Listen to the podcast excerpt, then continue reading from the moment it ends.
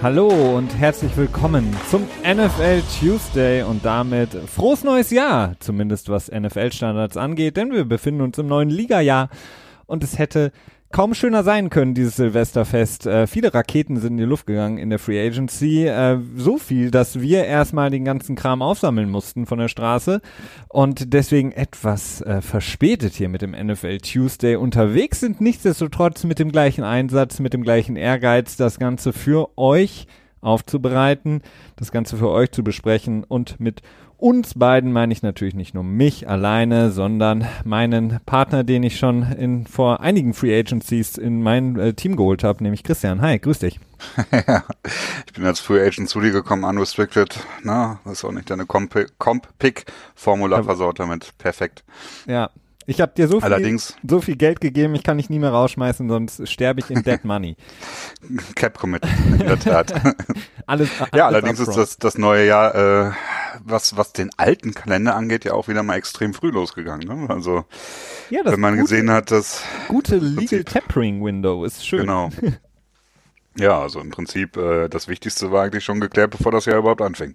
Genau, das ist äh, möglich äh, neuerdings oder seit einigen Jahren in der NFL durch dieses legale Tempering, sprich das legale, wenn man so will, Vorverhandeln, ähm, bevor dann irgendwann die Tinte wirklich auf den Vertrag gesetzt werden ja, darf. Streng genommen ist das ja auch ein Wort, das sich eigentlich gegenseitig ausschließt. Ne? Es ist ja quasi das, das legale, illegale Absprache treffen. ja, doch, so, so kann man es nennen. Ähm, genau, und äh, das wollen wir heute aufdröseln, soweit es geht. Also bitte seht es uns nach, wenn wir den ein oder anderen Namen vielleicht von dem Team, für das ihr rootet, für das ihr, von dem ihr Fan seid, wenn wir das vielleicht vergessen. Es sind einfach so viele Sachen logischerweise passiert, dass wir uns auf ähm, natürlich die großen Namen beschränken müssen die, die Beziehungsweise Team, auf die großen Teamvisionen. Die Team General Manager. Oder auch Nicht-Visionen. ähm, das wollen wir so ein bisschen Hand in Hand heute analysieren, beziehungsweise einfach nur besprechen und gucken, wie das äh, der Stand der Dinge ist, so dass ihr jetzt zum Start des neuen Ligajahres auf jeden Fall up to date seid. Denn das, was jetzt noch kommt, das sind zwar auch noch einige interessante Sachen, aber die wichtigsten Namen haben auf jeden Fall schon mal für Schlagzeilen gesorgt, haben Teams gewechselt. Ähm, nicht nur Free Agents, das äh, sind auf jeden Fall die ganz großen Namen. Ähm, und das wollen wir heute natürlich alles besprechen. Uh, und wir fangen vielleicht mal so ein bisschen so an, Christian, und gehen dann Hand in Hand in die Free, Agent, Free Agency rüber, beziehungsweise zu den Free Agents, zu den Spielern, die gar keine Free Agents waren, ähm, trotz allem aber das Team gewechselt haben, beziehungsweise ähm, ja, gedealt wurden zu einem anderen Team. Und äh, wenn wir das chronologisch mal beginnen, müssen wir natürlich über Antonio Brown sprechen, denn der war ja de facto kein Free Agent, ähm, hatte einen Vertrag gehabt bei den Pittsburgh Steelers, wurde jetzt schon vor fast gefühlt ähm, einer Ewigkeit rübergesendet zu den Oakland Raiders. Ein Deal, den ja viele begrüßt haben, viele verteufelt haben, viele gesagt haben, ähm, naja, gesagt, warum machen die, oder wieso macht Ru Gruden das jetzt bei den Oakland Raiders? Ähm, was hat Antonio Brown für sich da gemacht? Sah das gut aus für ihn? Sah das schlecht aus? Da, da gibt es eine unglaubliche Bandbreite an äh, Facetten, was diesen äh, Deal ausmacht. Fakt ist es, äh, Antonio Brown, der in meinen Augen beste Receiver in der NFL, hat das Team gewechselt, obwohl er noch einen gültigen Vertrag hatte, ein, wenn man so will, Unikat, bis wir dann Odell Beckham gesehen haben, aber da kommen wir gleich noch zu, aber auf jeden Fall ein Unikat, Antonio Brown, dass er das Team gewechselt hat und zu den Oakland Raiders gegangen ist. Ja, in der Tat. Und vor allen Dingen insofern ähm, ist dieser ganze Trade ein Unikat, weil er ja mit einem Dritt- und Fünftrunden-Pick so ungefähr das weiß nicht, das Schnäppchen des Jahrhunderts ist, äh, wenn es am Ende alles funktioniert. Das ist natürlich die Sache. Das ist natürlich immer das, das Sternchen dahinter. Ne? Also in zwei Jahren nochmal rückwirkend neu bewerten. Wer weiß, äh, was jetzt passiert. Vielleicht nimmt Antonio Brown jetzt auch, äh, macht immer eine Facebook-Live-Konferenz aus dem Lockerroom, wenn äh, Gruden äh, mit einem Pep-Talk aus 1980 um die Ecke kommt oder so und dann ist er nicht mehr ganz so zufrieden. Wer weiß. Wer weiß, aber es ist... Ähm, ja, auf vielen Ebenen eine besondere Situation und ich finde auch, wenn wir den bewerten würden, dann würde ich den, glaube ich, oder betrachten würden, würde ich den, glaube ich, aus vier äh, Sichtweisen betrachten. zwar einmal aus der Sichtweise der Raiders, aus der Sichtweise der Steelers, aus der Sichtweise von Antonio Brown himself, Mr. Big Chest und äh, vielleicht auch aus der Sicht der vielleicht NFLPA oder der anderen Spieler, so mhm. quasi, was ähm, ja, was sein Verhalten vielleicht auch für Auswirkungen auf die Liga haben kann, äh, down the line. Ja, absolut, denn ähm, das ist, glaube ich, für mich auch der, der wichtigste Faktor eigentlich, der Deal von Antonio Brown. Ähm, die Art und Weise, mit der Antonio Brown für sich quasi eine, einen Standpunkt geschaffen hat, ähm, der es ihm ermöglicht hat, überhaupt das Team zu wechseln, aufgrund eines, ähm, in erster Linie muss man sagen, ja auch einer Vertragssituation, die ihm nicht entsprechend war. Und das hat er völlig richtig kommuniziert und ähm, viele sagen jetzt natürlich, okay, Antonio Brown, das wirft ein schlechtes Licht. Ähm, ein Spieler mit einem bestehenden Vertrag, äh, der soll doch froh sein, der verdient Millionen in der NFL, der darf Football spielen, den, den Kindheitstraum vieler, vieler, vieler, vieler Amerikaner darf er leben und verdient damit noch Millionen, ist immer noch nicht zufrieden, äh, er zwingt seinen Weg daraus ähm, und bringt sich selber in eine Position, in der das Team ihn eigentlich nur noch rausbringen kann. Und dann kommt er zu den Raiders, bekommt auch nochmal neues Geld, neue Garantien, vor allen Dingen, die er vorher nicht mehr hatte im Vertrag. Und ähm, viele sagen, okay, das ist, wirft kein gutes Licht, was, das kann das ein Vorbild sein als Sportler. Was, was würdest du dem entgegnen? Ähm, ja, ich, ich kann das schon nachvollziehen, wenn man das als, als, ähm, als Fan eines Teams auch so betrachtet. Ähm, äh, für mich selber wähle ich aber immer eine andere Betrachtungsweise. Und zwar äh, stellt man sich damit ultimativ auf die Seite von, von den Besitzern, von den Milliardären im Prinzip, die äh, genauso viel Geld mit dem Produkt Football verdienen, quasi, ähm, und eben ganz asynchron handeln, weil sie nämlich deutlich, deutlich mehr Macht haben, was, was halt Spielerverträge angeht. Den, ne, wir haben es auch jetzt wieder gesehen, aus den meisten Verträgen kann man nach zwei Jahren, wenn nicht sogar nach einem Jahr wieder raus, teilweise sogar noch im selben Jahr. Das sind dann diese, diese One-Year-Deals, wo dann vielleicht nur 500.000 garantiert sind bei einem Gesamtvolumen von sieben Millionen oder so. Da kann der Spieler quasi noch im Training Camp gecuttet werden. Und solange dieses es halt so asynchron ist, ähm, finde ich nicht, dass man Spieler dafür verteufeln dürfte, wenn sie quasi versuchen, das Beste für sich herauszuschlagen.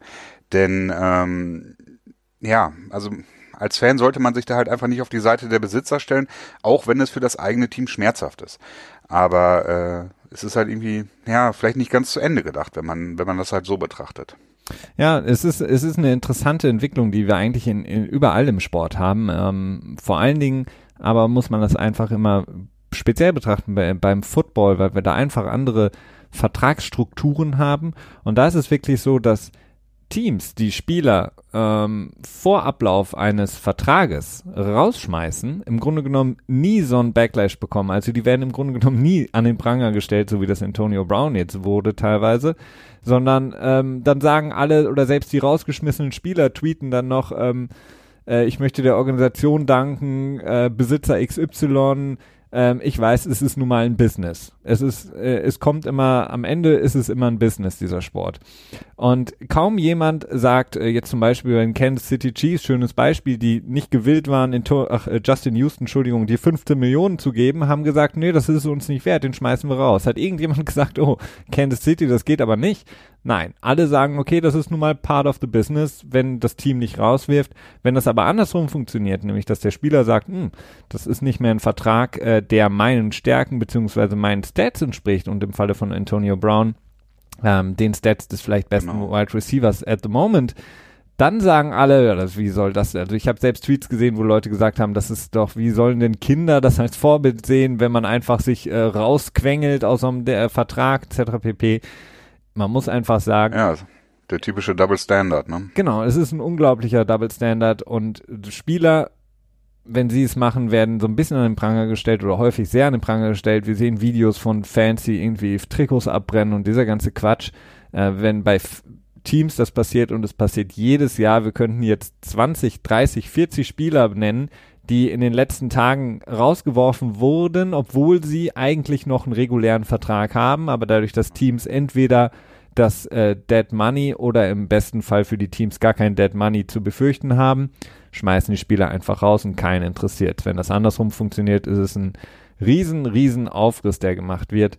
Ich persönlich freue mich für Antonio Brown. Wie gesagt, er hatte keine Garantien mehr in dem Vertrag bei den Steelers, hat jetzt durch den neu verhandelten Vertrag, das können wir vielleicht auch nochmal kurz erwähnen, die Raiders haben den Steelers ja einen Dritt- und Fünf-Runden-Pick in diesem Jahr gegeben, dafür Antonio Brown bekommen. Und Antonio Brown hat dann selber nochmal mit den Oakland Raiders beziehungsweise sein Agent Drew Rosenhaus neu verhandelt, sodass er jetzt nochmal 30 Millionen an Garantien bekommen hat in seinem Vertrag. Also insofern für Antonio Brown großartig. Ich glaube auch für die kompletten äh, anderen Spieler in der NFL großartig, denn es zeigt, man muss sich nicht immer der Macht und vor allen Dingen auch der Art und Weise, wie die Besitzer und ähm, ja, vor allen Dingen die Besitzer natürlich umgehen mit ihrem Geld, mit den Verträgen, nicht immer einfach nur fügen, sondern man hat als Spieler, und das ist, glaube ich, ganz, ganz wichtig, ein großes Mitspracherecht, das muss man nur eben auch einbringen. Und vor allen Dingen man muss und deswegen vielleicht auch Big Chest, äh, die, ähm, naja, so ein bisschen auch, dass die, die Persönlichkeit haben, sich dem auszusetzen, vor allen Dingen auch dem Stand zu halten, wenn man natürlich dann ganz viel an schlechter Presse zurückbekommt. Und das ist ein gutes Zeichen. Und die ersten, die sowas machen, ähm, die kriegen natürlich immer einen auf die Mütze. Antonio Brown hat es gemacht und hat dafür, glaube ich, viel gebracht, hat das ähm, für die, für die anderen Spieler, für die Spielergewerkschaft generell auch. Das ist von das, von dieser Seite her eine super Sache. Ja, es kann ein Anfang der Diskursverschiebung sein, wenn du so möchtest.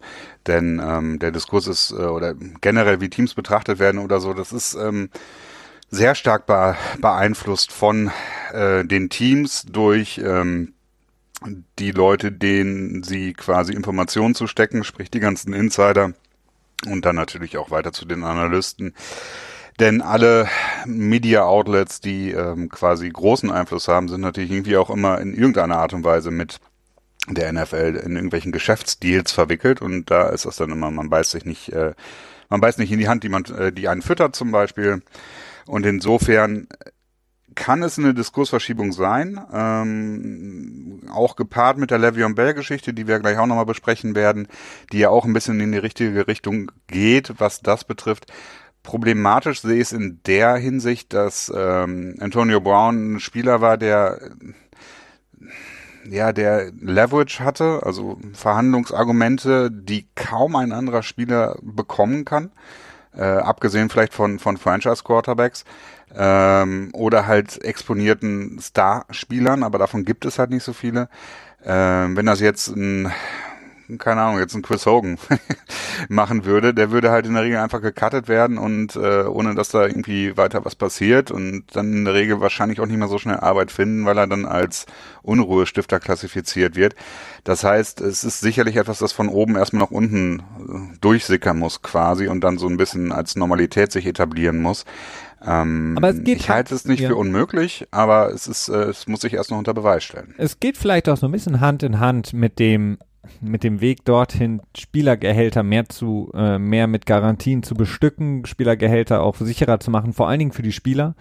Und ähm, deswegen wird es mit Sicherheit lange dauern, bis das dann unten ankommt bei den ja. äh, Special-Teamern, bei den Spielern, die so diese Journeyman, die klassischen Leute sind, die gerne rausgeschmissen werden, dann nochmal ein Jahr bekommen mit ganz viel Incentives drin und beweis dich mal.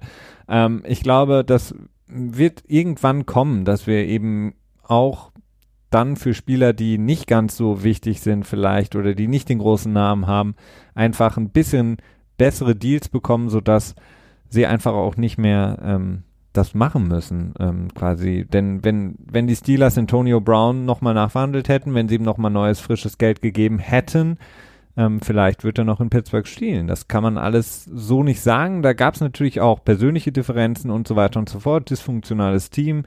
Aber ich glaube, dass äh, für die Spieler, und das ist völlig richtig und in meinen Augen absolut nachzuvollziehen, das Geld ist immer noch wichtiger als der Ring, den man gewinnen kann und ähm, völlig nachvollziehbar für mich. Also Ja, ist natürlich auch irgendwann so eine, so eine Mischkalkulation, wenn du dann anfängst, äh, inwiefern kann ich mich als Marke in welchem Markt besser verkaufen.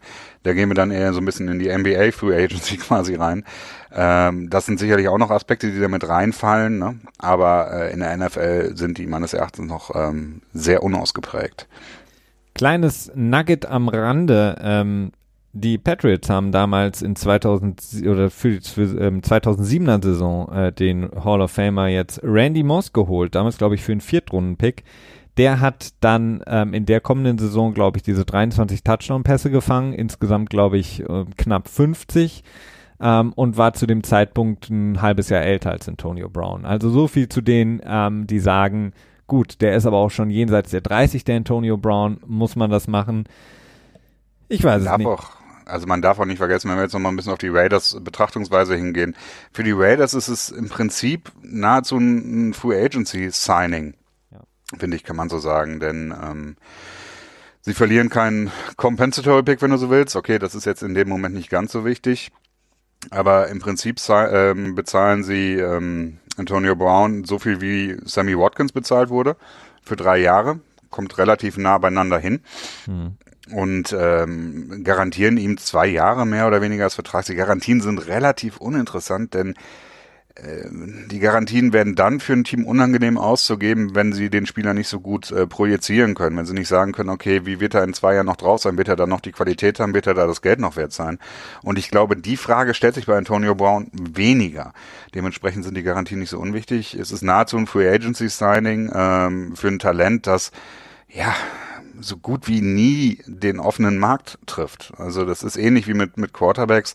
Es ist generell so mit, mit wirklich großartigen Spielern, das hat man jetzt auch in der Free Agency gesehen, die kommen einfach zum Start der Free Agency, die kommen halt einfach nicht in die Free Agency rein und das ist das Besondere daran. Absolut. Dann bleiben wir doch mal ein bisschen bei den Raiders, damit wir nicht zu lange jetzt bei Antonio Brown bleiben, wobei, wie gesagt, ähm, die Wichtigkeit, ähm, vor allen Dingen, wie es abgelaufen ist, ähm, hoffen wir hier, dass wir das ein bisschen klar gemacht haben. Ähm, die Raiders haben ja nicht nur Antonio Brown geholt, sie haben dann auch in der, wenn man so möchte, richtigen Free Agency zugeschlagen und zwar haben sie Trent Brown geholt, der so ein bisschen ähm, ja, so ein, zumindest ein, ähm, ein Einjahreswunder war bei den Patriots, der zu den Patriots gekommen ist als Left Tackle auf für im Grunde genommen nichts ähm, hat da eine großartige Saison gespielt, hat diese Blindside von Tom Brady ähm, gesichert für die Patriots, war komplett durchgehend in der Saison verfügbar und er hat jetzt eben einen äh, dicken Deal in der Free Agency bekommen von den Raiders, der bestbezahlte Tackle. Ähm, hat dann quasi seinen Vorgänger Nate Solder nochmal übertroffen ähm, mit einem Vierjahresvertrag und Gesamtvolumen von 66 Millionen. Ähm, auf jeden Fall eine ja, viel Geld, aber ein wichtiges Signing auf jeden Fall auch für die, für die Raiders, denn ähm, da auf der Offensive Line Position war ja, waren ja auch einige Lücken. Ja, definitiv. Die Raiders ähm, können sich vielleicht ein bisschen ärgern, dass die Browns auch so zugeschlagen haben, weil die Moves, die sie gemacht haben, sind schon ziemlich splashy. Äh, perfekt eigentlich für ein Team, das äh, kurz vorm Umzug steht, würde ich mal so sagen. Ähm, sehr interessant, ein Team, das äh, direkt auch, naja, ein Titelcontender ist vielleicht ein bisschen zu viel. Ja. Aber ich würde schon so ein bisschen in die Richtung gehen, dass, dass, ähm, dass man von den Raiders jetzt durchaus sagen kann, gut, okay, ich bin auf jeden Fall sehr gespannt, was diese Saison angehen wird, denn äh, Trent Brown haben sie geholt. Lamarcus Joyner müssen wir noch dazu nennen für die genau, Defense. Genau, Lamarcus Joyner. Und ähm, Tyrell Williams äh, als Wide genau, Receiver Tyrell von Williams. den Chargers, ja. Also starke Verbesserungen, starke Verbesserungen auf dem Papier. Das ist ja immer die, die schöne Sache dabei. Was wird es? Das ist die große Frage. Ähm, kommt vielleicht noch ein Quarterback im Draft? Glaube ich eher nicht. Glaube ich auch eher nicht, nein. Denn äh, ich sehe im Moment wenig Trade Value für Derek Carr und dann finde ich das nicht mehr so sinnvoll. Ne? Ähm, aber insgesamt sehr interessant, viel Splashes, es wird viel Geld ausgegeben. Äh, ich habe irgendwo auch gehört, dass das diese ganze Free Agency wieder ein, ähm, Indiz dafür ist, dass das Cap äh, unwichtig ist. Meines Erachtens nicht, denn die Teams, die so einen großen Splash gemacht haben, abgesehen von den Indianapolis Colts, hatten halt auch vorher eine Menge Cap angespart. Ne? Ja, die Indianapolis Colts, die haben, die, ich weiß nicht, die haben irgendwie zu oft auf äh, Snooze gedrückt bei ihrem Wecker, die sind zu spät aufgewacht, hatte man das Gefühl, auf jeden Fall hatten, oder sie möchten irgendwie doch kein Geld ausgeben. Oh, ich habe eine Theorie. Ja nachdem sie letztes Jahr von ähm, Josh McDaniels so ähm, tja, vernatzt wurden, wurden in den äh, in dem Tampering Window quasi für Coaches, wenn man das so übertragen will, haben sie gesagt, oh, das machen wir nicht nochmal, nicht, dass wir dann da nochmal sitzen gelassen werden und äh, haben das Tampering Window dann quasi verschlafen. Dann war halt so zum Start der Free Agency keiner mehr da. Da war wirklich niemand mehr da bei den für die Colts. Ähm, kurz nochmal zurück zu den äh, Raiders. Äh, wie gesagt, genau, ähm, Lamarcus Joyner, Safety, der letztes Jahr unter dem Tag gespielt hat bei den Rams. Ähm, wie gesagt, eine gute Verbesserung auf der Safety-Position. Tyrell Williams auch noch ein, ähm, ja, ein Wide Receiver in seiner Prime, der gut gespielt hat bei den Rams. Jetzt zusammen mit Antonio Brown, Jordy Nelson, ähm, plus einen guten Left Tackle. Also auf jeden Fall der richtige Weg für die Raiders. Mike Mayock, der First Year GM, hat äh, da richtig zugeschlagen direkt mal, so wie wir das auch in der Vergangenheit gesehen hatten, zum Beispiel bei den 49ers mit ihrem äh, GM. Ähm, das sieht wirklich sehr, sehr gut aus. Und ähm, in, in der AFC North, ach, Entschuldigung, North sage ich schon, ähm, West auf jeden Fall ähm, gehen sie dann ein ganzes St Stück nach vorne. Es wird, zu, wird interessant sein, wie die Raiders jetzt die Saison abschließen, aber die Deals sind auf jeden Fall gemessen an dem, was sie zur Verfügung hatten und was möglich war, sehr, sehr gut. Also wenn man so, so ein Grade geben möchte, ist auf jeden Fall so ein, so ein A. In meinen Augen. Ah, ja gut, das, das Antonio Brown macht halt unheimlich viel Plus. Ne? Ja. ähm, was mit Trent Brown betrifft, das ist halt echt schwierig zu beurteilen. Also was, was, was ich häufig von ihm gehört habe, ist, dass er keine Filmstudy betreibt äh, das auch offen zugibt und sagt so, ja gut, was soll der Scheiß? Ich, äh, ich mache einfach das, was die Coaches ja, mir sagen. Ich weiß gut. es nicht. Und das, was er tut, ist ja auch gut. Ne? Ja. Es heißt ja nicht unbedingt, dass, dass es schlecht ist, wenn ein Spieler keine Filmstudy betreibt, wenn er quasi auf andere Art und Weise gut spielen kann. Ähm, das letzte Jahr bei den Patriots äh, war sehr gut aber kann er das wiederholen? Äh, dann erinnere ich mich gleichzeitig an die Aussagen von Kai Shanahan von den 49ers, der sagte, Trent Brown wäre der beste pure Pass-Blocker in der Liga. Ähm, quasi das One-Blocking dann in dem Moment da rausgenommen. Vieles Gutes, ähm, aber ja, schwierig, ne? Nun ist es aber so, dass er der einzige, ja, zumindest der beste Left Tackle oder der beste Tackle in der Free Agency war und der kassiert dann halt auch einfach. Das ist dann einfach bei Default so, ne? Genau, einerseits das und auf der anderen Seite, ähm, wenn alle so von ihm schwärmen, fragt man sich, warum er jetzt das dritte Team in drei Jahren hat. Ähm, ja. Das ist natürlich. Dann gibt es auch immer das Frage. Klischee von wegen fat and happy, ne? Also wenn Spieler quasi dann ihr Geld bekommen haben, dass dann dass äh, ja die Arbeitsmotivation quasi wegbricht. Ähm, naja, ist alles, äh, sind natürlich auch mal viele Klischees und meistens auch nicht zutreffend, weil wir auch einfach nicht den Einblick daran haben. Aber bei Trent Brown bin ich mir ein wenig unsicher. Ähm, insofern ist es vielleicht ganz gut, dass es nur ein Vierjahresvertrag wurde, beziehungsweise nach zwei Jahren dann halt auch noch der Out für die Raiders da sein kann. Genau. Kommen wir zum ähm, nächsten großen Nicht-Free Agent, der für sehr, sehr viel Schlagzeilen gesorgt hat. Und das bringt uns dann auch zu zwei Teams und deren Free Agency bisher. Wir haben in so ein bisschen ähm, die Cleveland Browns als die vielleicht Gewinner der Free Agency bisher oder zumindest, zumindest die, die extrem ähm, aktiv waren. Und auf der anderen Seite die New York Giants, die vielleicht so ein bisschen der Verlierer bisher waren in der Free Agency. Ähm, und das bringt uns natürlich zu Odell Beckham Jr. Odell Beckham Jr., wir erinnern uns daran, ähm, erst im letzten Jahr seinen neuen Vertrag unterschrieben gehabt, wurde bestbezahlter Wide Receiver. Dann hat Dave Gettleman gesagt, wir haben ihn natürlich nicht unter Vertrag oder ihn verlängert, um ihn zu traden. Eine Saison später ist er jetzt getradet worden und zwar zu den Cleveland Browns, wo er dann mit seinem LSU-Kompagnon ähm, ähm, ähm, ähm, ähm ach, wie heißt er? Ähm, Landry. Jarvis Juice ja. Landry. Juice. Contagious Landry, äh, wie er auch genannt werden möchte. Ähm, Blessed. Blessed.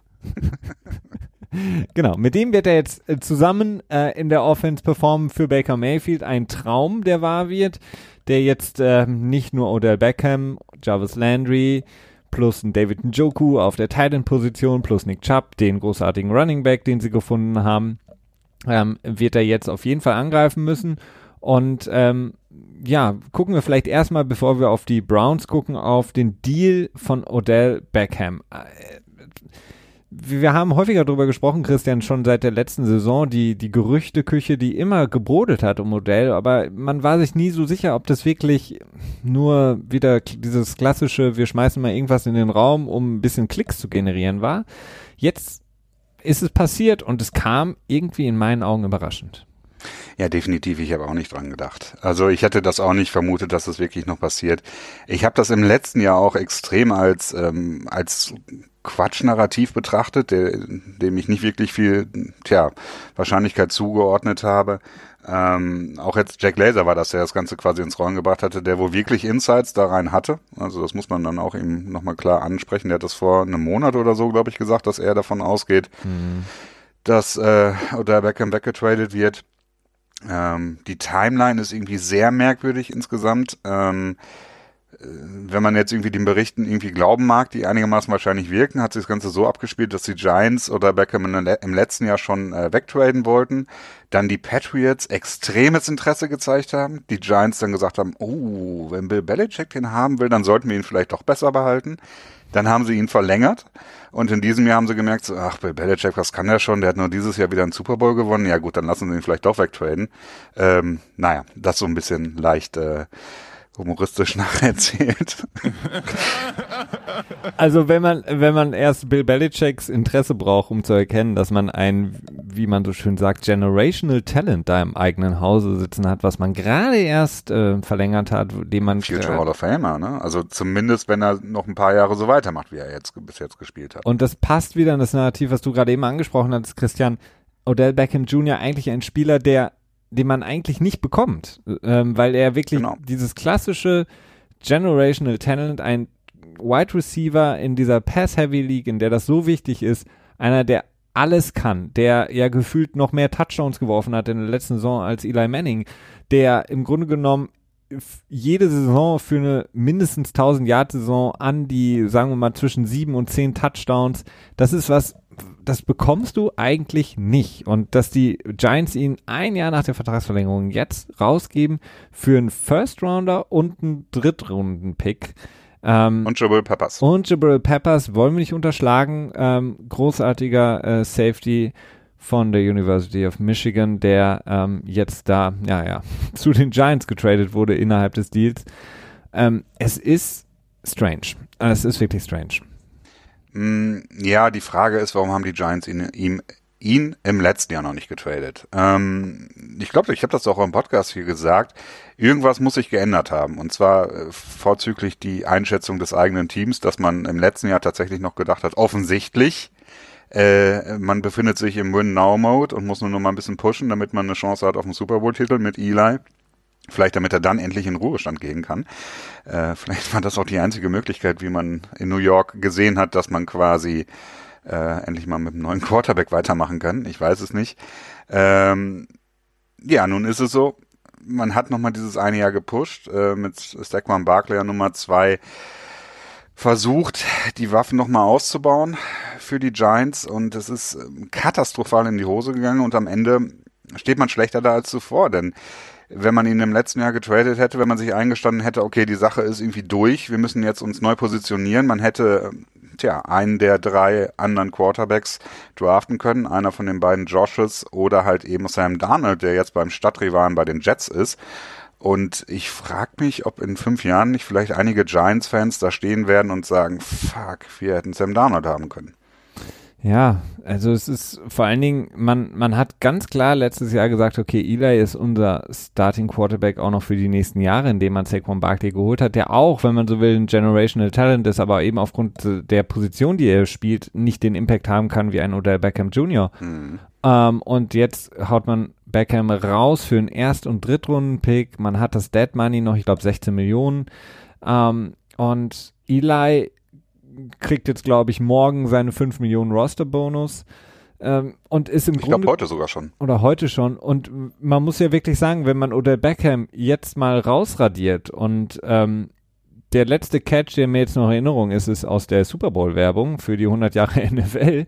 Ähm, sieht, wenn man, wenn man ihn rausnimmt, dann sieht Eli Manning noch viel schlechter aus, als er es sowieso schon getan hat. Und wenn man Odell Beckham rausnimmt, ähm, und vorher war ähm, Eli Manning in den letzten beiden Jahren vielleicht ein Top 20 Quarterback, jetzt ist er wirklich am unteren Drittel angekommen ohne ähm, Odell Beckham Jr. Ähm, ich frage mich, was dieser Move soll. Also wenn, dann baue ich das Team um Odell und Saquon Barkley auf, aber irgendwie machen die Giants es nicht und ich habe das Gefühl, dass die Besitzerfamilie irgendwie einen Riegel vorgeschoben hat. Denn logisch zu erklären, von einem GM-Standpunkt ist es für mich nicht. Ja, ja, es ist sehr wahrscheinlich. Ähm, denn es ist wirklich schwer nachzuvollziehen, wie das Ganze dann am Ende gelaufen ist. Man hätte wirklich mit, äh, mit oder Beckham bestimmt mindestens sechs, sieben produktive Jahre haben können zu, ja, zu Standardgeld, sag ich mal, ne? Das ist halt einfach auch, es ist jetzt nicht unbedingt, dass das ein Team belastet, wenn man äh, einen Wide Receiver hat, der Nummer eins Wide Receiver Geld verdient. Das ist klar, dann hat man vielleicht weniger Potenzial, um äh, vielleicht nochmal Nummer eins Pass Rusher oder Nummer eins Cornerback, beziehungsweise ne, beide kann man dann vielleicht nicht mehr unter Vertrag nehmen. Das schränkt dich natürlich ein, aber es ist trotzdem etwas, das jedes Team haben möchte. Es gibt, glaube ich, kein Team, das sagen würde, ähm, außer vielleicht die Patriots. äh, sagen wir, es gibt wenig Selbst Teams. Die würden ihn nehmen und das Geld bezahlen. Ja. Ich glaube schon. haben wir gesehen, ne? ja, also ich habe jetzt nochmal kurz geguckt, ähm, äh, im Average hatte Odell Beckham, seit er bei den Giants ist, ist 78 Catches in der Saison im Average, 1095 mhm. Yards und knapp neun Touchdowns pro Saison. Das ist. Was ist das für ein äh, Yards per Catch? Das habe ich jetzt nicht rausgesucht. Okay. Aber thanks for putting me on the spot. Äh, Sterling Shepard und Evan Ingram sind jetzt die einzig verbliebenen Waffen für Eli Manning, der jetzt verdammt schlecht aussehen wird. Und ähm, sie hätten mit ihrem Original Pick locker in diesem Jahr einen Quarterback holen können.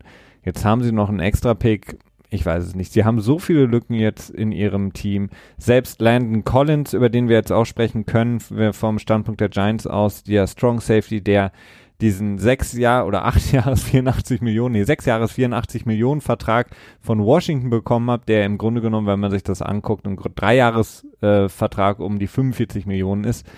Ähm, selbst den hätte man locker äh, zum Beispiel taggen können oder behalten können. Den geben sie ab, holen sich dafür Jabril Peppers. Kann man sagen, okay, ist vielleicht eins zu eins ersetzt, aber ähm, auch das ist eine Sache. Len Collins, einer der besseren jungen Safeties. Ja, Schwierig. also ich, ich finde halt insgesamt von, von der Kompensation her ist dieser Deal gar nicht mehr unbedingt schlecht, wenn man das so mit, mit anderen Deals ähm, vergleicht. Ne? Mhm. Denn First Round Pick, Third Round Pick und noch ein, ja, zumindest ein Starting Safety für äh, im Rookie Deal, ne? Das darfst du ja auch nicht vergessen, der kostet halt kaum Cap Dollar. Ist das schon ganz, ganz gut. Äh, nur ist die Frage generell, warum tradet man ihn weg? Ne? Das, wenn man das davon ausklammert halt, ne? Dann, oder wenn man es halt mit reinpackt, dann ist es ein schlechter Deal. Aber gut, ne, jetzt hat man äh, quasi sich auf der Safety-Position verjüngt und na, sogar noch weiter verjüngt und ähm, ja. auch äh, verbilligt, ne? Ja, Len Collins war 25 oder ist 25, äh, ja. ist ja noch. Jabril Peppers ist 23 ja, oder so. Könnte gut sein, aber Len ja. Collins hat halt auch ein bisschen mehr schon gezeigt in der Liga. Dadurch, dass er natürlich auch ein Jahr länger da spielt, aber er hat schon mehr unter Beweis gestellt und hat gezeigt, dass er ein sehr, sehr guter Strong Safety ist und hat wirklich sehr gut gespielt für die Giants. Und es wäre auch finanziell mehr als möglich gewesen, all diese Leute zu behalten, die das junge Talent, was sie haben. Also für mich eine sehr strange Sache. Die Giants auf jeden Fall ein Team, das momentan ganz, ganz schlecht aussieht auf vielen, vielen Ebenen und ich nicht mehr sehe, dass dieses Team noch irgendwie mit Eli Manning die Kurve kriegen kann ähm, beziehungsweise im Grunde genommen jetzt schon im Full Rebuild sein muss, denn alles andere macht für mich keinen Sinn mehr. Ja, das ist jetzt, also ich glaube, die Frage ist wirklich geklärt. Ähm, ich glaube, da finden sich noch wenige Leute, die dafür argumentieren wollten, dass die Giants äh, quasi, ähm, naja, so weitermachen wollen. Und dann stellt sich auch einfach zwangsläufig natürlich auch die Frage, wie macht man mit Eli weiter? Äh, was macht Eli selber? Sagt er, okay, das Jahr spiele ich noch und dann retire ich? Hatte nicht sowieso nur noch dieses Jahr Vertrag? Ah, nee, ja doch, nee, doch. Ich weiß es nicht genau auswendig, aber Ja. es ist schwierig. Ähm, gucken wir mal auf die andere Seite, Christian. Der Trade-Partner, wie gesagt, ich hatte es angesprochen, Cleveland Browns, vielleicht das äh, ja, Gewinnerteam bisher, was dieses ganz, ganz, ganz, ganz, ganz junge ähm, Jahr in der NFL, das hundertste Jahr angeht. Ähm, die Cleveland Browns, wie gesagt, Odell Beckham geholt, dann haben sie Sheldon Richardson geholt aus Minnesota. Ähm, sie haben ähm, Demetrius Harris noch geholt, den Thailand, den sie noch, ähm, der ähm, Dorsey noch kannte, der GM aus Kansas City. Ähm, das ist irgendwie jetzt ein Team, das Stand jetzt die AFC North eigentlich gewinnen muss. Das denke ich auch. Gerade halt auch im Anbetracht der Tatsache, dass Pittsburgh Steelers, ähm, dass die Pittsburgh Steelers deutlich schlechter werden sollten. Ähm, naja, sollten vielleicht nicht, aber wahrscheinlich werden. So würde ich es, glaube ich, formulieren. Ähm, tja, die Cincinnati Bengals, die kriegen eigentlich sowieso in den letzten Jahren nur noch so eine Participation Medal, also die Teilnehmerurkunde. Die süße Teilnehmerurkunde bei den Bundesjugendspielen. Und die Ravens, meines Erachtens, haben sich, haben halt auch Schlüsselspieler verloren. Ähm, dementsprechend würde ich sie vielleicht dann die Ravens eher so auf Platz zwei taxieren. Gut, ne, Draft kommt noch, Training Camp kommt, kommt noch, können noch Trades passieren und so weiter. Aber meines Erachtens sind die Browns wirklich relativ instant zu einem Instant Contender geworden. Ähm, ähnliche Moves finde ich so generell betrachtet wie die Raiders. Der große Unterschied ist äh, bei den Cleveland Browns, dass die Defense halt vorher schon da war. Ne? Und das ist eben das, was die Raiders noch nicht haben. Ne? Ähm, tja, in Teilen schon erprobte und vor allen Dingen auch starke Defense. Ne? Und ähm, Absolut. Du sprichst es an. bin ich Das hatten wir, hätten wir gerade eigentlich direkt noch mit erwähnen können, was die Giants angeht. Sie haben ja auch noch, noch mal mit den Giants vorab getradet. Offensichtlich waren die auf der Kurzwahltaste dann, ähm, denn vorher ging ja der Deal über die Bühne von Seidler, dem Guard von Cleveland nach New York und dafür haben sie Olivier Vernon bekommen, den Pass Rusher, der jetzt zusammen mit Miles Garrett auf der anderen Seite unterwegs ist in der D-Line und dann eben in der Mitte mit Sheldon Richardson. Also das ist eine echt extrem beängstigende Defensive Line für jede gegnerische O-Line. Das denke ich auch. Äh, So beängstigend, dass die äh, Browns jetzt mittlerweile auch im Moment zumindest wohl angeblich noch versuchen, Ogba zu traden. Äh, Das ist dann halt so ein bisschen so das Embarrassment of Witches, also quasi Perlen vor die Säue. Ne? Ja, ein Team, das auf dem Papier extrem stark aussieht, das äh, wirklich instant zumindest in die Divisional Round kommen müsste, so wenn man sich das jetzt anschaut. Ja, äh, es ist äh, spannend, also ich freue mich. Ähm, an der Stelle kann ich nochmal sagen, unseren Slack-Channel haben wir vor zwei Jahren gegründet und mein Name in dem Slack-Channel ist Number One Browns-Fan. Nicht, dass mir irgendwie jemand mal unterstellen würde, ich wäre ein Bandwagon-Fan. Ja, Du warst aber, du, du bist Cleveland Browns Fan geworden aus ganz, aus ganz anderen Gründen, Christian. Nein, nee, ich bin nicht wegen Sashi Born äh, Doch, Browns bist Fan du. geworden. Ähm, wir, genau, also die AFC North ist die ähm, Division jetzt eigentlich der Cleveland Browns, wenn man sich die Teams rein vom Talent her anguckt, rein von dem Potenzial. Du hast es angesprochen an zwei, die Ravens, die man auf jeden Fall auch besprechen muss, denn die Ravens haben erstmal ziemlich viel verloren in der Free Agency, als es losging. CJ Mosley ist zu den Jets gegangen, äh, der Anker im Grunde genommen in der, in der, ähm, auf der Linebacker-Position so ein bisschen der Nachfolger von ähm, den Namen, den ich immer gerne vergesse, weil ich ihn gar nicht mag. Ähm, und ähm, dann haben sie auch noch Darius Smith verloren an die Green Bay Packers, über die müssen wir gleich auch noch sprechen. Haben dann aber so ein bisschen zurück was geholt für sich. Und zwar, nachdem sie auch Eric Weddle äh, haben ziehen lassen zu den LA Rams, Den haben sie gecuttet doch sogar, ja. ne? Ja. Mhm. Mhm. und haben sich dann aber Earl Thomas geholt, den ähm, vielleicht besten oder ich würde sagen doch den besten Safety, haben ihnen einen Vierjahresvertrag über 55 Millionen im Gesamtvolumen gegeben. Das heißt, auf der Safety-Position muss man sagen, auch wenn ich Eric Weddle sehr mag, sehr schätze, stark verbessert, ähm, nur leider auf der Linebacker-Position, die ähm, ja sehr, sehr stark gespielt hat für die ähm, Baltimore Ravens in den vergangenen Jahren, haben sie sich leider nicht verbessern können, beziehungsweise zwei Centerpieces abgegeben.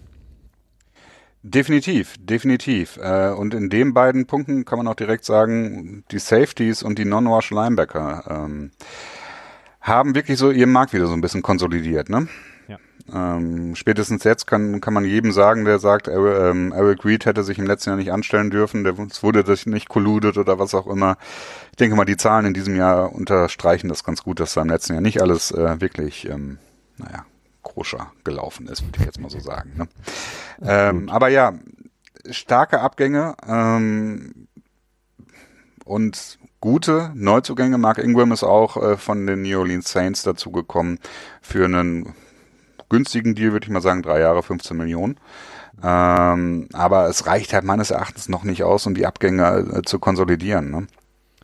Ja, vor allen Dingen, ähm, man hat jetzt ja auch, das hatten wir ja schon besprochen, äh, Joe Flacco ist man ja losgeworden, man setzt jetzt komplett auf Lamar äh, Jackson.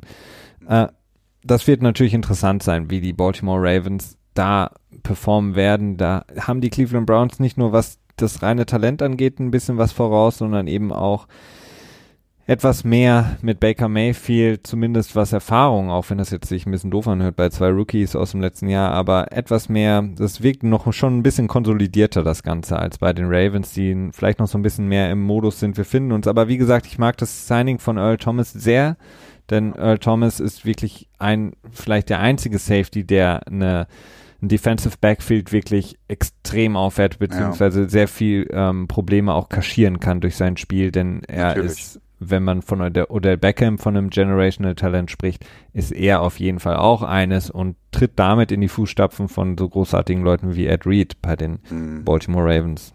Ja, definitiv. Also Earl Thomas, jede Defense, zu der er gekommen wäre, hätte er besser gemacht.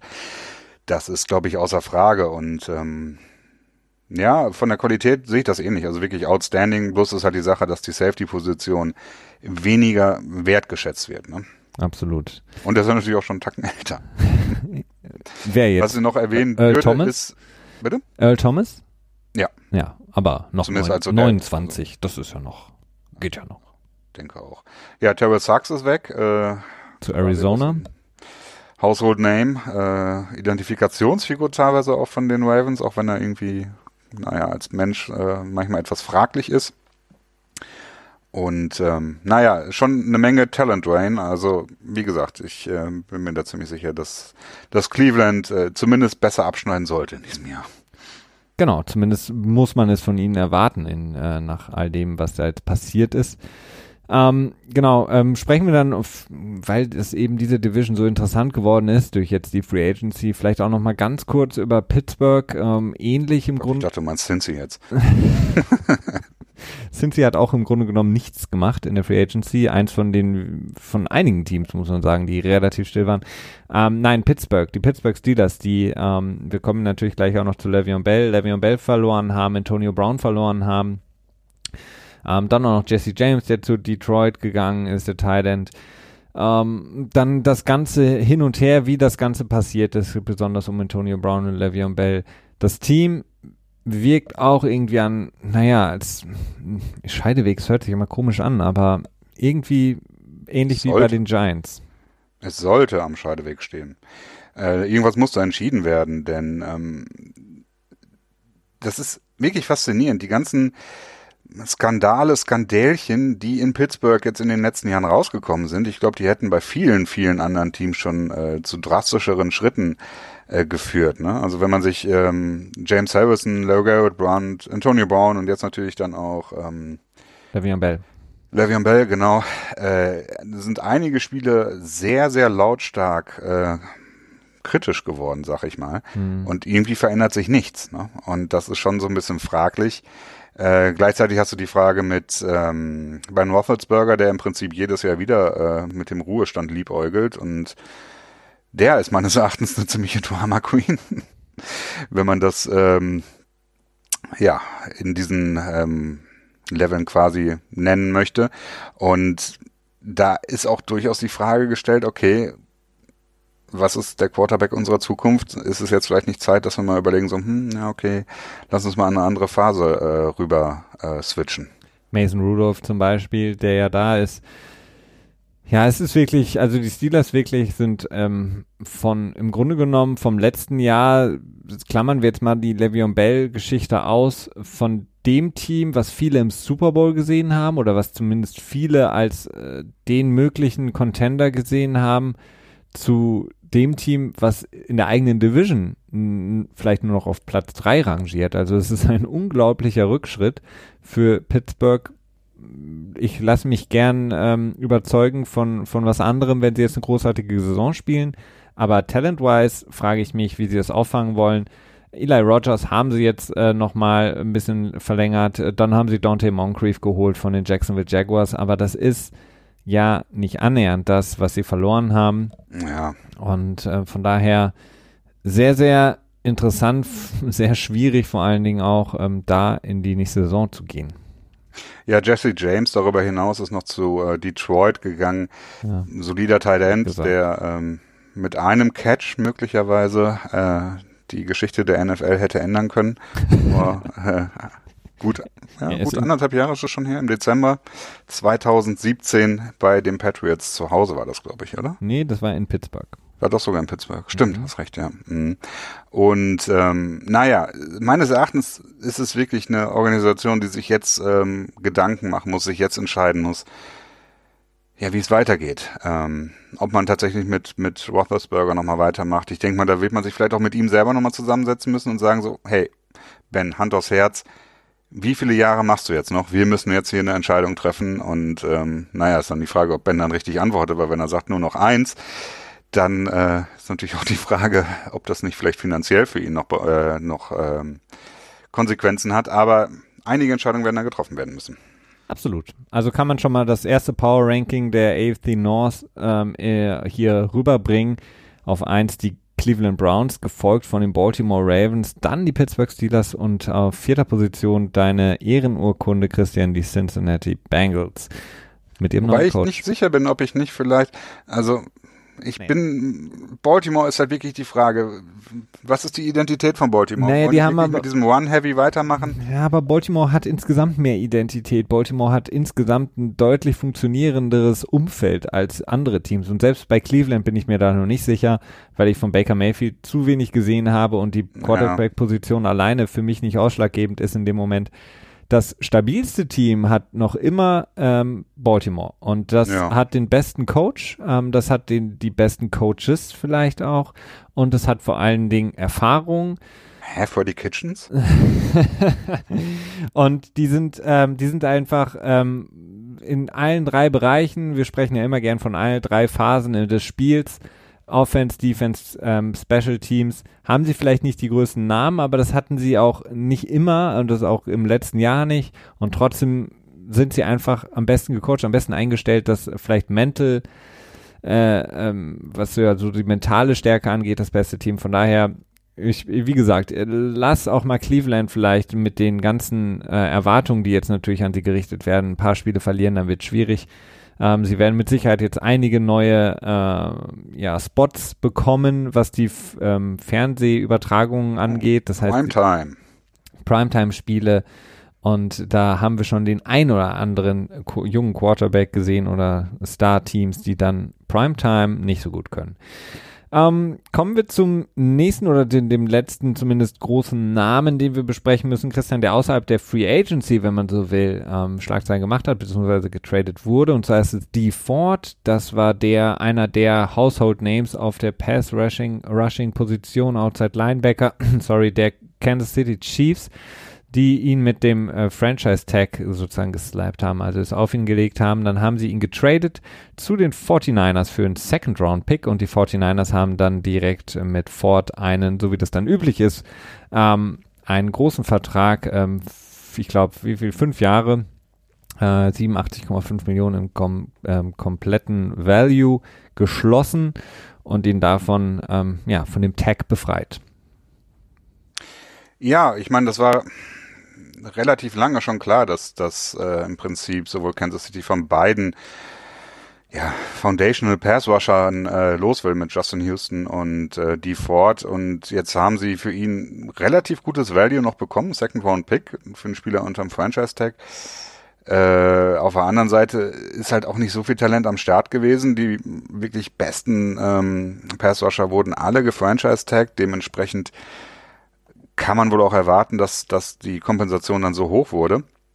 Äh, interessant ist noch, dass es ein 2020er Second Round Pick ist, ne? also mhm. nicht für dieses Jahr. Das ist äh, gerne etwas, was man äh, vergisst. Ähm, für die 49ers gefällt's mir eigentlich ganz gut. Ähm, die werden jetzt eine sehr, sehr starke Line in den Start schicken mit ähm, äh, ja. Warte mal, DeForest Buckner? Ja. Ist das richtig? Mhm. Ja, genau. Äh, ich bin da gerade ein bisschen ähm, auf dem Schlauch und äh, Cassius Marsh, Cassius Marsh natürlich. Natürlich, Nein. den wollen wir nicht vergessen. Der ist jetzt vielleicht nicht so ganz zu erwähnen, obwohl er erstaunlich passables Jahr, würde ich jetzt mal sagen, im letzten Jahr hatte, äh, der ja. Cast-Out von den Patriots quasi.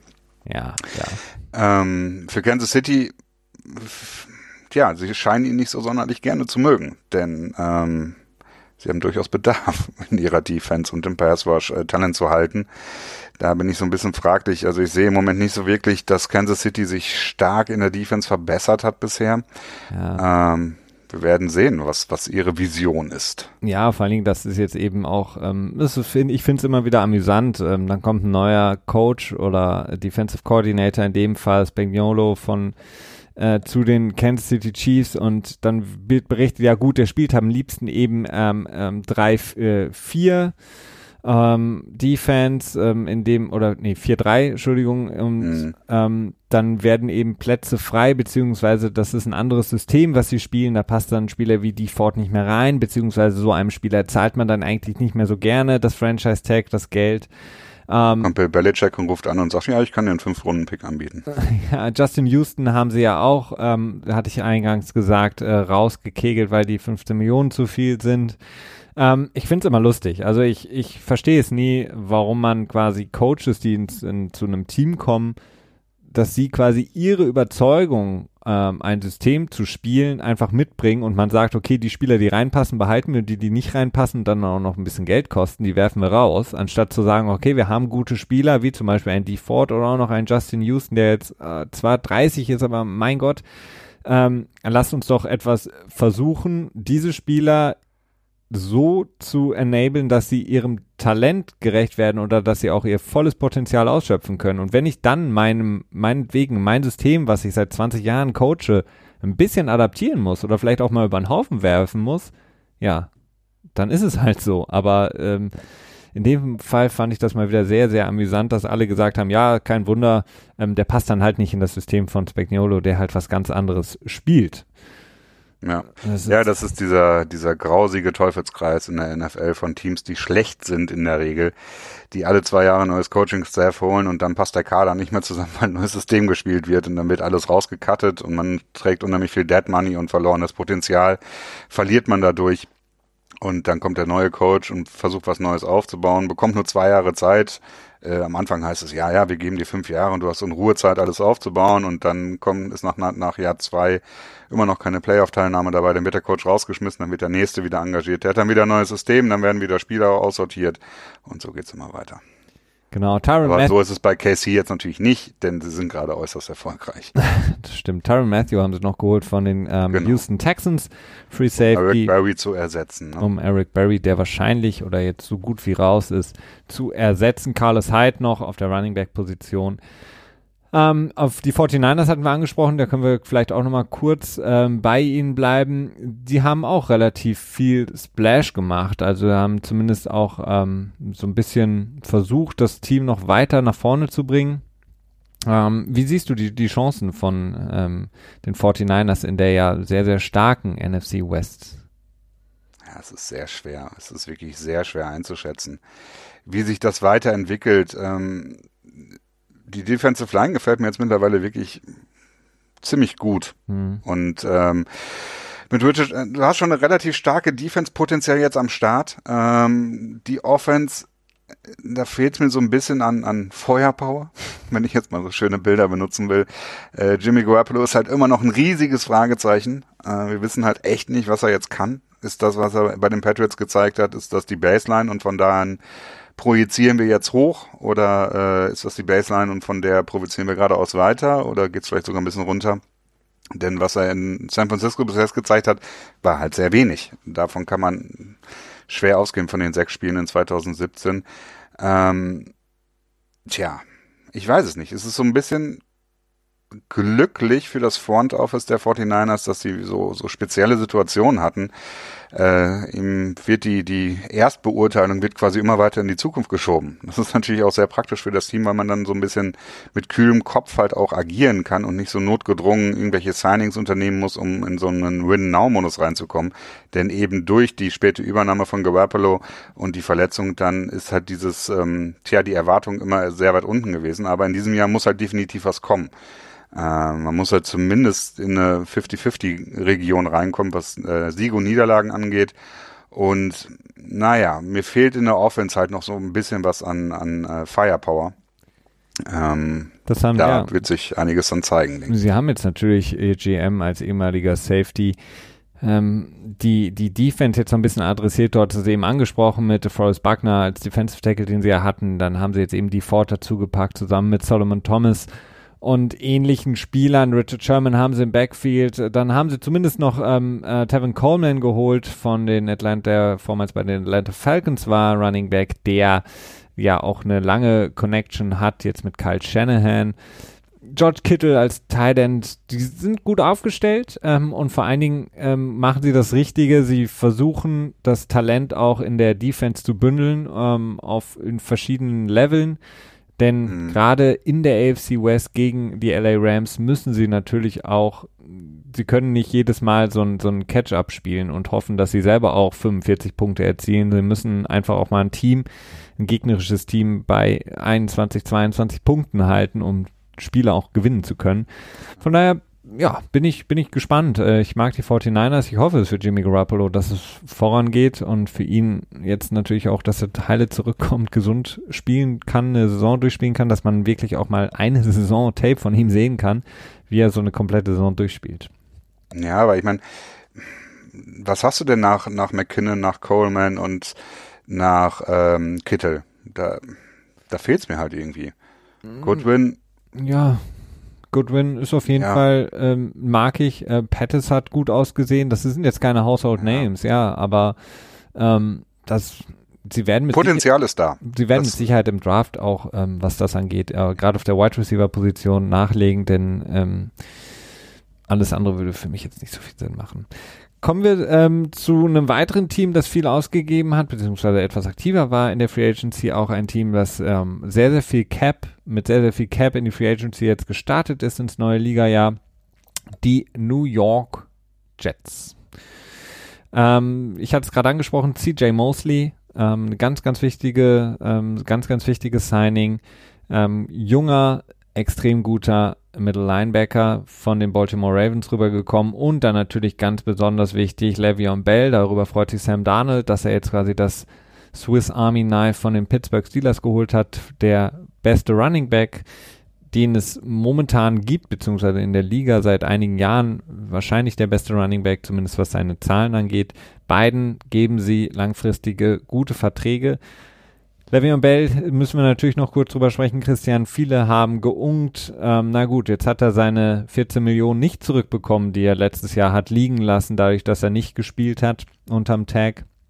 Ähm, ich glaube, darum ging es im Endeffekt ihm auch gar nicht, sondern er wollte auch, in, ähnlich wie Antonio Brown, auch in erster Linie ein Zeichen setzen. Ähm, und das Geld hat er jetzt in seinem Vierjahresvertrag mit einem Maximum Value von 52 Millionen mit Sicherheit nicht zurückbekommen. Ähm, vielleicht aber, so wie du es mal gesagt hast, Christian, das eine Jahr sozusagen nicht in den Knochen. Ja, ähm, es ist wirklich schwierig zu bewerten. Also man kann das von, von vielen Seiten betrachten und das als Niederlage für Bell betrachten. Äh, ich würde es insgesamt auch schon eher als Niederlage tatsächlich verbuchen. Ähm, man darf aber auch nicht vergessen, dass der Markt einfach sich auch nicht für ihn gebildet hat. Am Ende haben nur die Jets quasi Interesse an ihm gezeigt. Also alle anderen Teams die auch ähm, vielleicht auch das nötige Geld gehabt hätten, um da eine Investition zu tätigen, waren nicht wirklich interessiert an ihm. Das ist wirklich sehr schlecht für ihn dann natürlich auch gewesen. So hat er dann im Prinzip einen ähnlichen Vertrag raushandeln können, wie er mit den Pittsburgh Steelers gehabt hätte. Hat jetzt schlussendlich mehr Garantien drin in seinem Vertrag und halt eine ein Jahr kürzere Laufzeit, was äh, immer in Vertragsverhandlungen quasi auch auf das Gesamtdollarvolumen ähm, sich ähm, tja, auswirkt.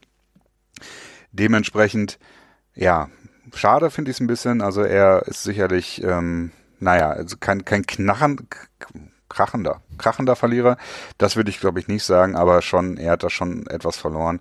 Für die Jets ist es meines Erachtens ein ähm, gutes Signing. Äh, sie nehmen Geld in die Hand, auch mit Jameson Crowder, das gefällt mir auch extrem gut.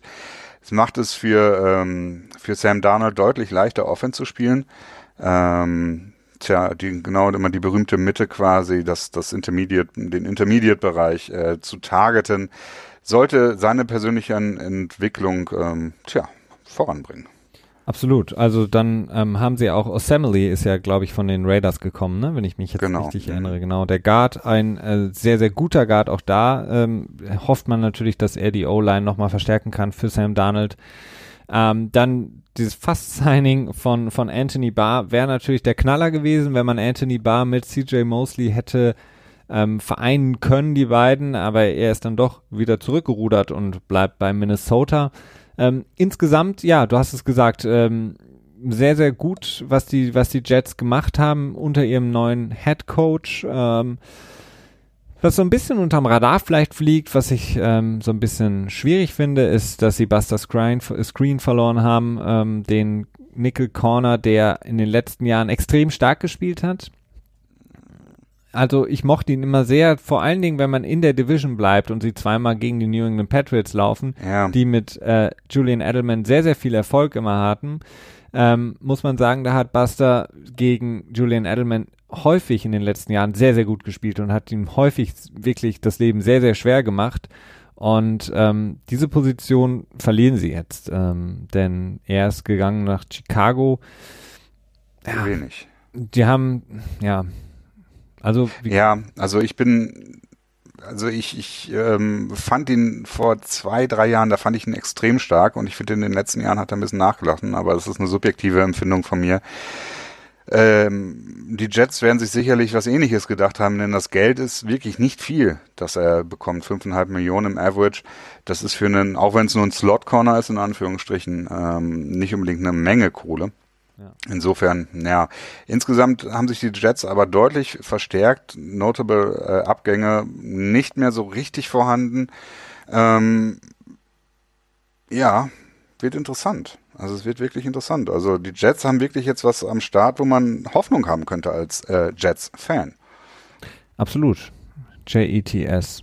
Jet, Jet, Jets. Jets. Jets. Kommen wir zum, äh, zu dem äh, großen Namen eigentlich der Free Agency, über den haben wir noch gar nicht gesprochen, nämlich Trey Flowers, Defensive End Formats der New England Patriots, der nicht das Franchise-Tag im Gegensatz zu all den anderen Pass-Rushern bekommen hat.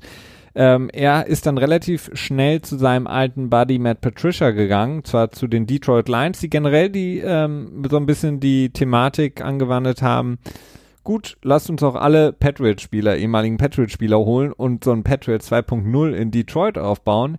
Denn die Patriots haben nicht nur Trey Flowers geholt, quasi das Eigengewächs der New England Patriots, der quasi den Patriot Way äh, schon fast mit der Flasche äh, bekommen hat, sondern auch noch Justin Coleman von den Seattle Seahawks, der bei den Patriots nie wirklich durchschlagen konnte als Corner, auch klassischer Nickel Corner, der bei den Seahawks sehr, sehr gut gespielt hat. Den haben sie jetzt noch dazu geholt. Plus, dann haben sie Danny Playoff Amendola geholt. Ähm, ja, also äh, Matt Patricia denkt sich, warum soll ich lange irgendwie Spieler analysieren? Ich hole einfach die Patriot-Spieler, die ich schon kenne. Ja, das, das kann man natürlich so sagen. Auf der anderen Seite darf man auch nicht vergessen, dass halt dieser ähm, sich im Moment wieder neu entwickelnde Belichick-Tree von Coaches und Front Office-Mitarbeitern, äh, die haben natürlich auch einen, ähm, einen Spieler-Rating quasi verinnerlicht, das halt äh, auf Basis von Bill Belichick äh, Spielerbewertung liegt und dann vielleicht sogar auf der Basis von Steve Belichicks Spielerbewertung, je nachdem. Ähm, deswegen verwundert es mich nicht, dass man halt Interesse an ähnlichen Spielern hat. Ne? Denn wenn man nach selben, nach den ähnlichen Grundlagen bewertet, dann hat man natürlich auch nach den ähnlichen, äh, ja, einen ähnlichen Scouting Tree, wenn du so möchtest, dann aufgebaut. Ne? Äh, was Trey Flowers angeht, ist ein bisschen, ist halt schwierig. Es ist halt eine Menge Geld für ihn, Geld, das ich mir jetzt wenn die Patriots ihn verlängert hätten, niemals so hoch gesehen hätte, aber es ist halt wieder Free Agency, ähnlich wie mit Trent Brown. Ähm, tja, da muss man halt so viel bezahlen. Ja, und die äh, auch wenn Trey Flowers ein sehr guter Spieler ist. Ne? Ich äh, bin mir aber nicht sicher, ob er dann auch die entsprechenden Sack-Zahlen in der Zukunft wird liefern können, denn ähm, er ist halt sehr versatil, Sagt man das auf Deutsch so? Nee, habe ich noch nie gehört. Nee. Vielseitig. Sehr vielseitig. Äh, ein Vielseitigkeitsreiter. Das hört sich an wie ein, wie ein ganz gefährliches Waschmittel. Hm. Oder eine Creme oder sowas. Bitte nicht in die Augen reiben. äh, ja, also er ist wirklich ein Swiss Army Knife, ne? also Schweizer Armeemesser wird auch ganz gerne mal geschrieben, äh, der jetzt aber halt nicht so die Zahlen produziert. Ne? Und ähm, da weiß ich nicht, ob es, wenn dann bei den Lions in den nächsten Jahren weiterhin nicht unbedingt überragend läuft, ob dann dieses Signing nicht äh, ja, äh, aus ganz anderem Licht betrachtet wird dann am Ende.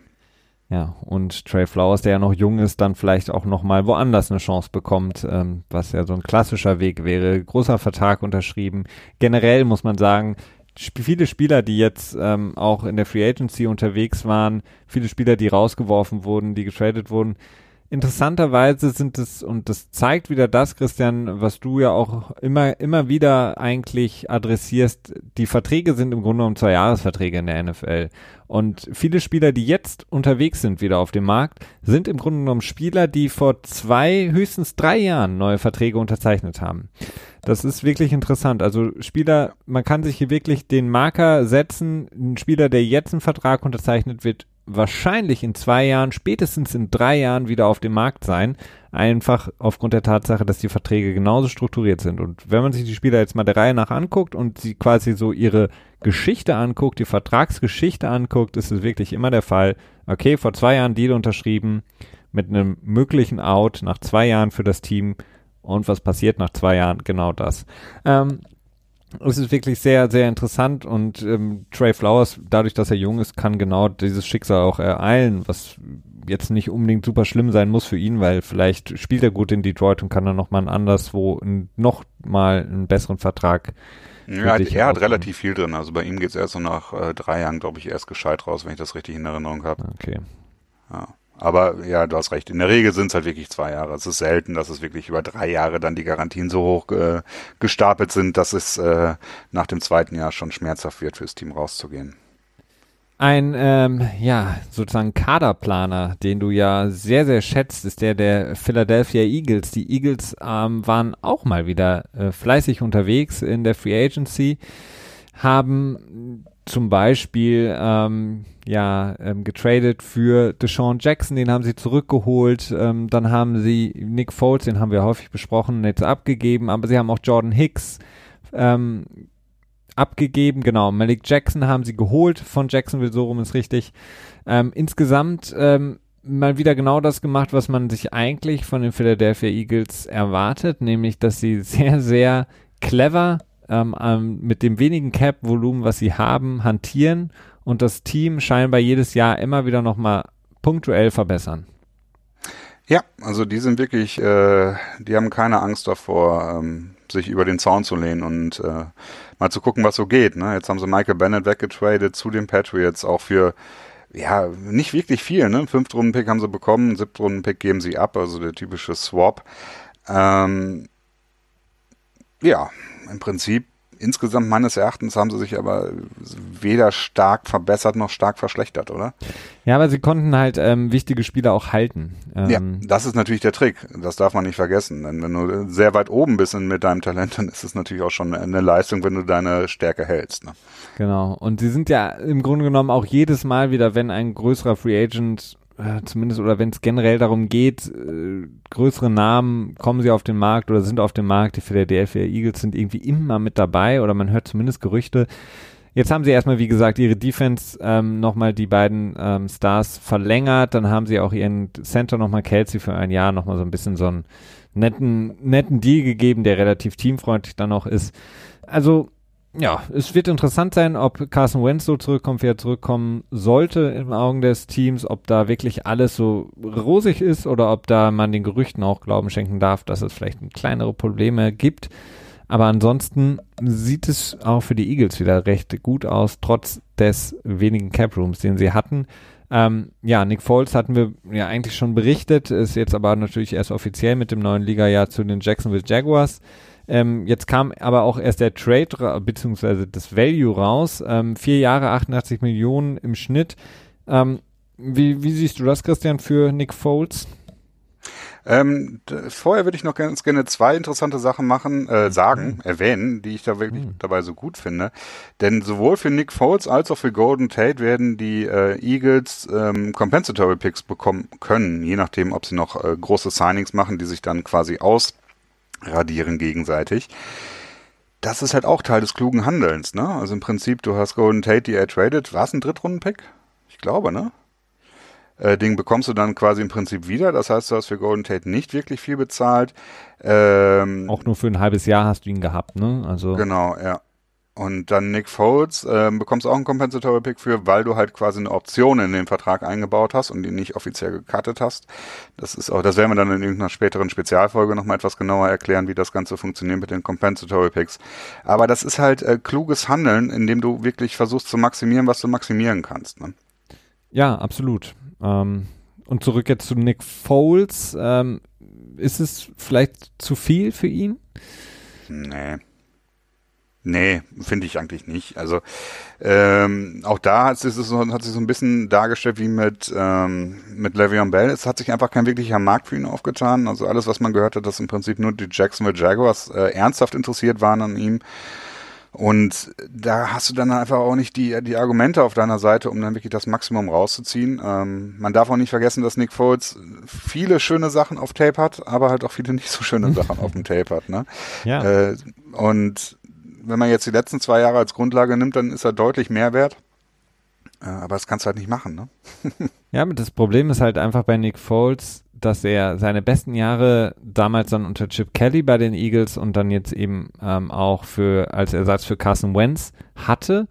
Alles andere, was er außerhalb davon getan hat, war im Grunde genommen rechtfertigt jetzt nicht die 50 Millionen Garantien, die er bekommen hat ähm, oder vielleicht das, das ähm, Annual Salary of 22 Millionen. Aber ja, es ist, ist natürlich schwierig. Die, die äh, Jacksonville Jaguars sind natürlich auch in der Situation, in der im Grunde genommen alle ihnen zuschreien, ihr braucht einen Quarterback, weil das Team generell ist so gut. Es wird sich zeigen. Also ich weiß auch nicht, ob das für Nick Foles so der beste Move war, aber vielleicht so wie du es sagst, stimmt es auch, dass einfach kein anderer Trade-Partner da war, denn die meisten anderen Teams haben zumindest ihre Quarterback-Situation, zumindest für das kommende Jahr jetzt abgeschlossen. Ja, ähm, so kann man es, glaube ich, ganz gut sagen. Auch wenn natürlich nicht jedes Team komplett zufrieden ist mit dem, was sie haben oder beziehungsweise hoffend in das Jahr reingehen, vielleicht kann man es so ganz gut formulieren, ist der Markt halt schwach für ihn gewesen. Ne? Jetzt äh, schlussendlich hat Denver ja auch mit der äh, Flacco-Geschichte sich auch dann quasi vom Markt genommen und ähm, ja, was willst du dann machen? Ne? Ähm, dann nimmst du halt das, was du kriegen kannst und insofern, ja, für Nick Foles war meines Erachtens nicht deutlich viel mehr drin. Wir werden sehen. Also ich bin gespannt, also ob Nick Foles jetzt die Lösung sein kann für in meinen Augen ein auch ein relativ dysfunktionales Team in Jacksonville. Ja. Ah, wirklich schwierig, wie gesagt. Ähm, einige ja, die ein bisschen Cap gekostet haben. Davon haben sich jetzt auch gelöst in Jacksonville. Ähm, Malik Jackson hatte ich angesprochen. Aber ob das jetzt so das Team ist, mit dem Nick Foles komplett angreifen kann, Blake Bortles wird wahrscheinlich rausgeworfen, der einen Pass entfernt war von einem Super Bowl. Ähm, ist schwierig. Also ich, ich glaube ja, nicht daran. Der Fehlentscheidung mit ähm, Mike Jack. Mike Jack, ja. Ähm, ein, ein Team, das äh, hatte ich vorhin schon angesprochen, müssen wir auf jeden Fall drüber reden, denn etwas ungewöhnlich eigentlich historisch betrachtet, die Green Bay Packers, dass sie doch recht aktiv oh, waren ja. in der Free Agency, die ein Team, das eigentlich gerne über den Draft das Team aufbaut, haben zumindest großen Need erkannt auf der Linebacker-Position, denn da haben sie das meiste Geld für ausgegeben. Generell in der Defense drei Spieler geholt. Darius Smith hatte ich angesprochen von Baltimore, Linebacker für vier Jahre 66 Millionen. Ähm, Preston Smith, der kommt aus Washington, auch Linebacker, beide 26 Jahre, also in der sozusagen Prime für einen ähm, Linebacker auch. Und Adrian Amos, der Free Safety von Chicago, der letztes Jahr wirklich gut gespielt hat bei Chicago. Ein Safety, der so ein bisschen auch mhm. unterm Radar geflogen ist, den ich sehr gut, sehr gerne mag.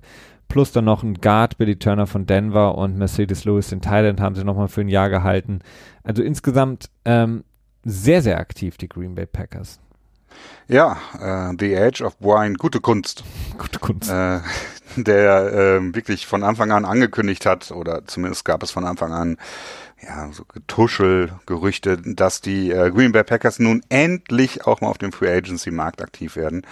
In den ähm, Jahren zuvor waren es ja irgendwie so maximal immer so ein äh, Signing quasi in der Free Agency. Das war ja schon, ähm, naja, auf jeden Fall ein Alleinstellungsmerkmal in der NFL, in dieser Konstanz. Ähm, gleichzeitig auch so ein bisschen, ja, so ein Generationswechsel ne, in Green Bay. Also gerade Clay Matthews, der lange Zeit durchaus eine Identifikationsfigur auch des Vereins war nach Aaron Rodgers, ne?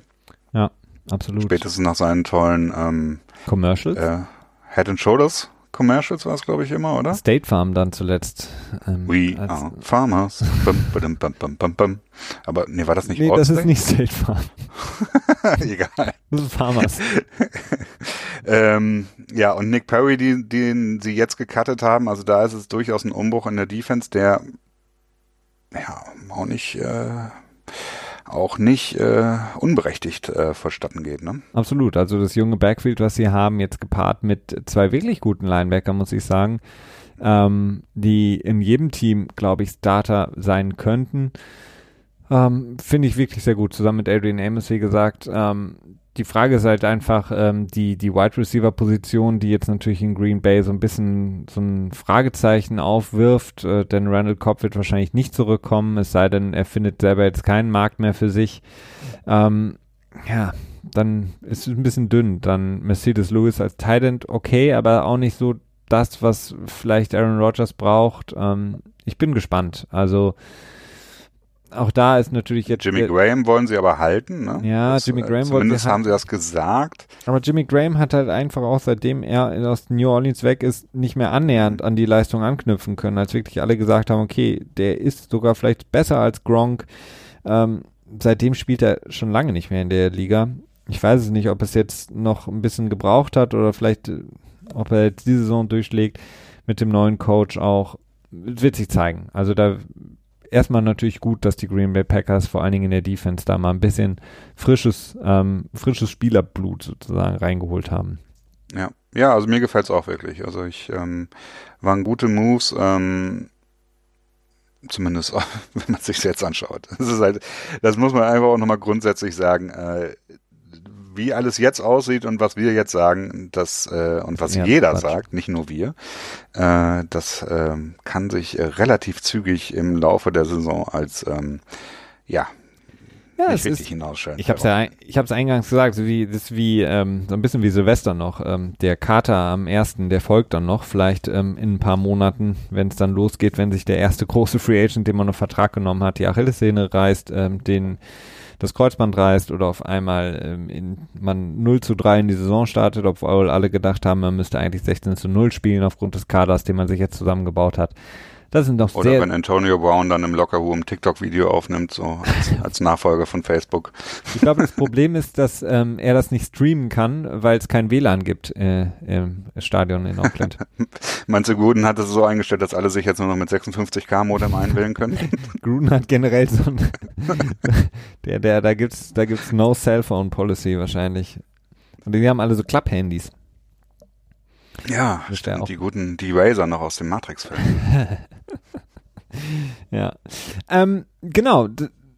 Im Grunde genommen sind das so die, die großen Namen. Wir haben da, wir können natürlich noch immer weitergehen. Wir können noch über Ja, das machen wir in den nächsten Wochen, ne? Genau. Ähm, es sei denn, du hast noch was, worüber du gerne sprechen müsstest, möchtest, was jetzt die Free Agency angeht. Es gibt natürlich noch Namen, die wir jetzt noch nicht angesprochen haben. Wir haben noch Matt Paradis zum Beispiel, ähm, Center, der von den Denver Broncos jetzt zu den ähm, Carolina Panthers gegangen ist, da auf jeden Fall eine große Lücke füllt.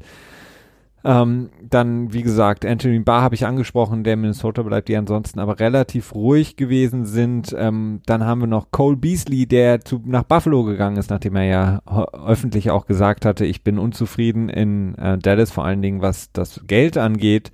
Adam Humphreys, der ähm, einer der Wide Receiver, die auf dem Markt waren, die so ein bisschen naja, auch für Splash gesorgt haben, sage ich jetzt mal, als ähm, Slot-Receiver, den ja alle haben wollen, den klassischen Slot-Receiver ist nach Tennessee gegangen für einen Vierjahresvertrag über 36 Millionen, auch ziemlich viel Geld für jemanden, der, naja, auch nur nicht so viel gezeigt hat. Ähm, ansonsten andere Teams relativ ruhig, ähm, von denen man noch nicht so viel berichten kann. Äh, KJ Wright ist vielleicht noch ein Name, den man nennen muss, äh, den die Seattle Seahawks behalten für zwei Jahre, ihn nochmal verlängern. Solange er nicht in den Knast geht. KJ Wright ist es nicht. Du meinst ähm, Ach, Kendricks. Hm. Die verwechsel ich andauernd. Ha, ja. Ja. Kendricks. Ähm, und genau. Und dann kann man natürlich sagen, du hat, wir hatten das vorhin schon mal kurz angesprochen, die Indianapolis Colts, die mit Pierre Desir den Corner nochmal verlängern, aber ansonsten nichts ausgeben, im Grunde genommen so still sind, als hätten sie keinen Cap Space, dabei haben sie den meisten zur Verfügung. Ähm, interessant, interessant auf jeden Fall. Ja, bei den Colts stellt sich wirklich die Frage, was wollen sie damit machen? Ähm, Sparen. Klar. Ja, es ist immer besser, seine eigenen Talente zu verlängern, als in der Free Agency zuzuschlagen. Das ist so eine Grundregel. Ja. Ähm, Bloß weiß ich jetzt nicht, wo man im eigenen Kader so viel Geld ausgeben soll. Das ist so ein bisschen die Frage, die ich mir stelle. Ja, Aber wer weiß, vielleicht haben sie noch ein paar Trades im Hinterkopf oder so, oder sie wollen einfach nochmal auf, ne, aufs nächste Jahr alles verschieben. Was ich aber, naja, nicht so ganz so optimal finde, denn, ähm, tja, Andrew Luck äh, ist halt ein Franchise-Quarterback, den, ja, wo man eigentlich das nicht gerne sieht, wenn da quasi Jahre verschwendet werden. Absolut. Anderer Quarterback ähm. noch, äh, Christian, kannst du vielleicht noch kurz einbringen, ähm, Drew Brees, der hat oh ja. was fürs Team getan, hat einen fürs Team ausgegeben. Ja, also was heißt fürs Team was getan? Das ist immer so die Sache. Da musste er nicht viel, viel, wirklich viel für opfern. Ähm, die New Orleans Saints haben mal wieder ein bisschen äh, die Kreditkarte belastet und äh, weitere 10 Millionen Dollar von Brees' Basisgehalt ins nächste Jahr geschoben, so dass sich da eine ganz nette Situation entwickelt. Und zwar ähm, kostet Brees jetzt schon im nächsten Jahr 20 Millionen gegen das Cap, obwohl er im nächsten Jahr gar nicht mehr unter Vertrag steht. Praktisch. Also der Vertrag ist quasi da aber äh, nur so als Platzhalter mehr oder weniger. Sprich, äh, wenn Drew Brees äh, dieses Jahr nicht äh, verlängert wird bei den Saints, dann kostet er trotzdem 20 Millionen gegen das Cap, was äh, eine verdammte Menge ist ganz frisch reingekommen, ähm, habe ich gerade gesehen, ähm, die Saints nehmen Defensive Tackle Malcolm Brown von den Patriots für einen Dreijahresvertrag ähm, mit nur Maximum von 15 Millionen unter Vertrag. Ähm, die Patriots, ähm, den hatten sie in der ersten Runde damals geholt, Malcolm Brown, verlieren damit einen äh, wichtigen Defensive Tackle und die ähm, Saints stopfen damit ein Loch, das auf jeden Fall da war. Das ja, jetzt so, also ja das ist immer die Sache, ne? Spieler verlieren. Äh, wenn sie einmal in der ersten Runde gedraftet wurden und dann bei ihrem ursprünglichen Team nicht wirklich überzeugen konnten, kriegen sie dann doch immer noch mal eine etwas bessere Chance als Spieler, die nicht in der ersten Runde gedraftet wurden, weil sie halt diese Charakteristika eines First-Round-Picks quasi haben. Ähm, kann funktionieren. Ich persönlich bin jetzt nicht so ein Riesenfan von ihm gewesen. Okay. Aber fünf Millionen im Jahr ist jetzt auch kein riesiges Commitment. Ne? Nee, das stimmt. Das, das ist richtig. Soweit, äh, so gut, beziehungsweise jetzt sehe ich gerade auch noch was anderes. Äh, Cameron Wake, wir können quasi äh, einfach so live durchsenden die nächsten Tage. Ähm, wenn ich das jetzt richtig gesehen habe, kurz, ähm, hat sich jetzt den Titans angeschlossen. Der schon etwas in die Jahre gekommene Pass Rusher schließt sich also, nachdem er bei den Dolphins nicht mehr gepasst hat, den Tennessee Titans an, die auch relativ ruhig waren, aber wie gesagt, ich hatte es angesprochen, Adam Humphreys zum Beispiel unter Vertrag geholt haben für Marcus Mariota als Slot Receiver. Das soll es vielleicht gewesen sein, der letzte Name, den wir heute besprechen wollen ähm, oder besprochen haben. Ich danke dir, Christian. Ich danke dir auch. War wie immer eine Freude mit dir, das Ganze zu besprechen und durchzuplanen. Ihr hey, Episode 100. Episode 100. Wow, yeah. Und dann ähm, hört weiter auch bitte die nächsten 100 Folgen, unsere Spezialfolgen, die ihr jede Woche hört. Und bis nächsten Dienstag. Macht's gut. Bis dann. Ciao.